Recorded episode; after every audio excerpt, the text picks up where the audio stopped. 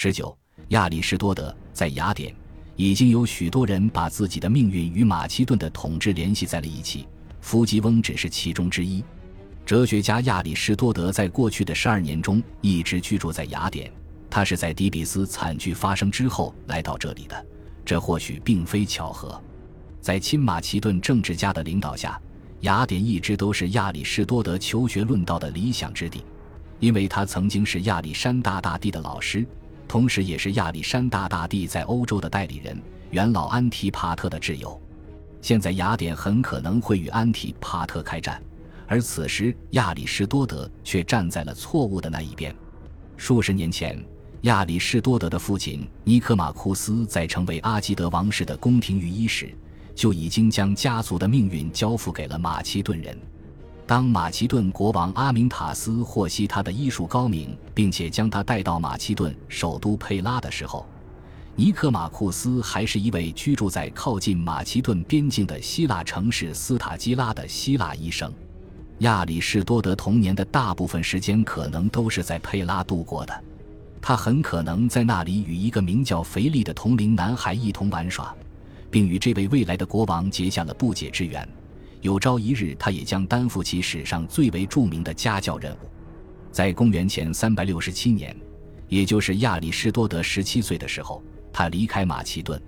迁居雅典，在柏拉图著名的哲学学院求学。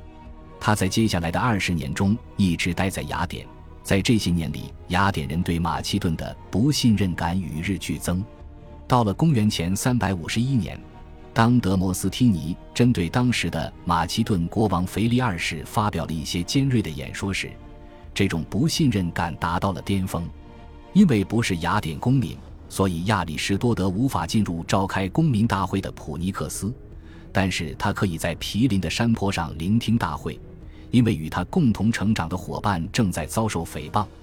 公元前三百四十七年，在马其顿人摧毁了雅典的盟友奥林索斯，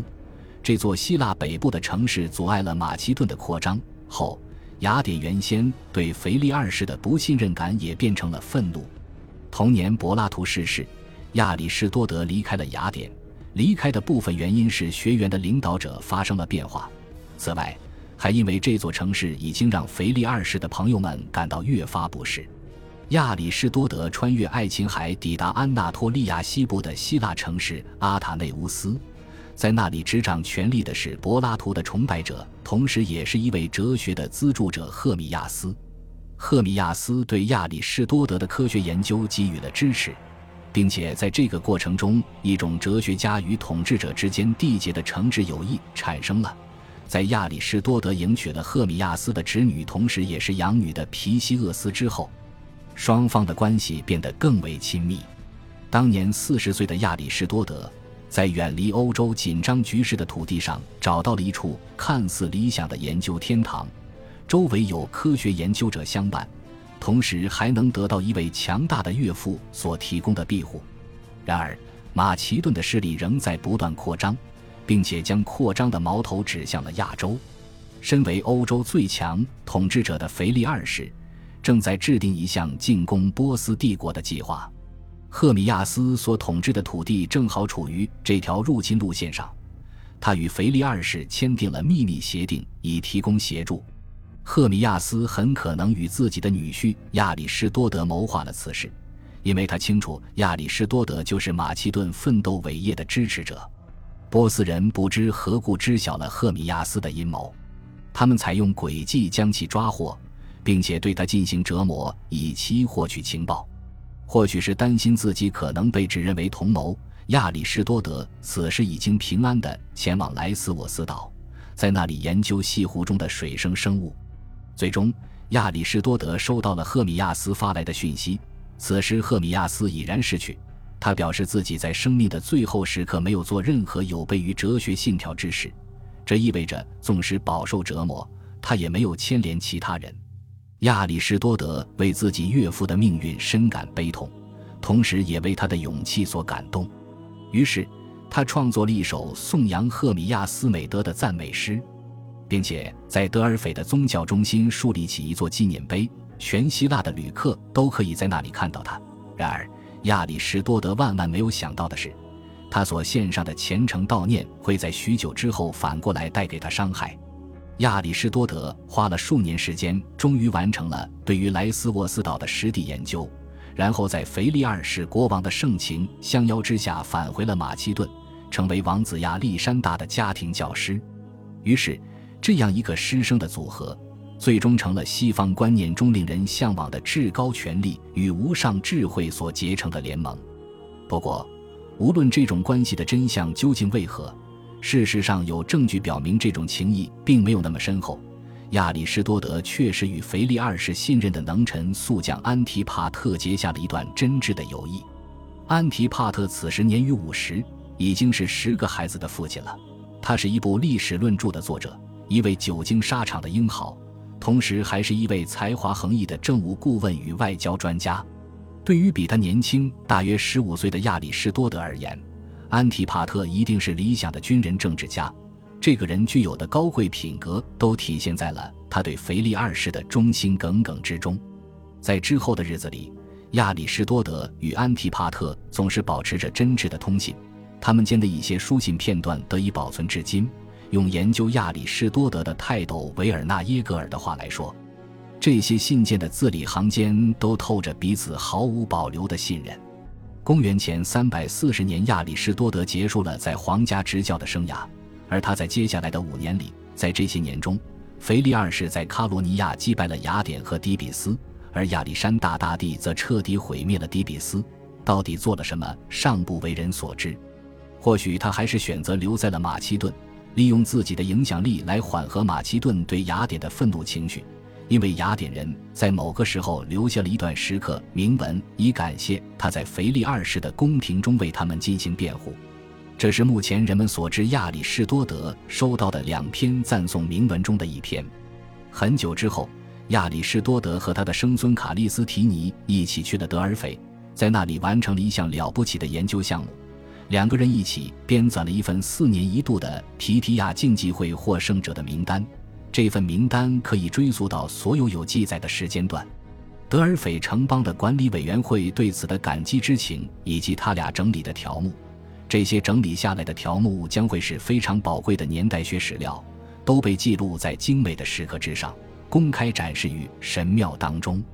这块满载敬意的石板是在19世纪被发现的，当时石板已经支离破碎，静静地躺在一个令人感到意外的地方——一口古井的井底。在底比斯被毁灭，与亚历山大大帝作对之人被震慑住之后，亚里士多德回到了雅典城。他在自己二三十岁的时候来到了这里，在英雄阿卡德摩斯神圣的园林中向柏拉图虚心求教。而今他已经五十多岁了，准备好当一位教师与向导，就像当初柏拉图教导年轻时的自己那样。然而，此时学园里已经有主事之人。而且不管怎样，亚里士多德也都不会被自己曾经在那里讨论过的抽象概念，从遥不可及的领域投射于尘世间的诸如善与正义的万物条理所吸引。他越发想要去关注自己周围的世界，通过实验而不是冥想式的沉思来理解这个世界。亚里士多德在另外一处园林中建立了名为吕克昂的新学园，并开始向不同的学生授课。一段时间之后。他在那里修建了一座建筑，里面存满了地图、标本以及文献。这个地方是用来研究现实事物的，而不是去研究那些可能存在或者本该存在的事物。十二年来，亚里士多德一直在吕克昂讲学。他上午向学生授课，下午则向公众宣讲。他教授生物学、地理学、政治学、修辞学、物理学以及有关人类灵魂的科学。有一次。他甚至谈到了雅典人所创制的艺术形式——喜剧与悲剧，诠释了他们是如何排演的，同时又该如何去完善他们。亚里士多德需要遵照纲要去讲演，而正是这些笔记注解作为其著作流传到了我们的手中，而其实他早已停止了为出版刊行而进行的写作。和柏拉图一样，亚里士多德认为书面文字无法传递知识。在这十二年里，当雅典人遵循弗吉翁与亚历山大大帝确定下的联盟政策时，亚里士多德无需担心自己，至少在雅典人看来是一个马其顿人。德摩斯提尼的党羽们看向他的阴冷眼神并不碍事，因为他是安提帕特的朋友。任何伤害他的人都必须向这位强悍的将军，甚至亚历山大大帝本人交代。现在亚历山大大帝已经逝世，亚里士多德也逐渐失去保护伞。他与安提帕特的友谊现在成了受人诟病的污点。那些活跃在政坛的人很快就会将之利用。大会对他提出了恶毒的指控。据称，他曾在二十多年前告诉腓力二世有关奥林索斯富有公民的信息。这就给了腓力二世一个借口来夺取这些人的财产。一个名叫西米里乌斯的雅典人是激进的反马其顿派，他奋力登上了雅典卫城，翘起了这座城市对亚里士多德表示感谢之情的石板，将其扔到了下方的石砾当中。与此同时，在德尔斐刻有对亚里士多德和卡利斯提尼溢美之词的石板也同样遭到毁坏，被击碎，并且扔入了深井。那口我们最终发掘出石板的水井，亚里士多德曾经写信给安提帕特，提及自己在德尔斐所获荣誉被废止的事情，而且非常巧合的是，引自那封信中的一句话被保留至今。亚里士多德告诉自己的老友：“对此我并不十分在乎，但是我无法无动于衷。”这是一位沉思者在自己的生命即将抵达尽头。却要眼睁睁地看着自己的声誉遭受系统性破坏时所发出的最为诚挚的坦白，在另一段现存的引自亚里士多德致安提帕特书信的文字中，此时亚历山大大帝可能已经逝世。亚里士多德写道：“一个异邦移民留在雅典是十分危险的。”感谢您的收听，喜欢别忘了订阅加关注，主页有更多精彩内容。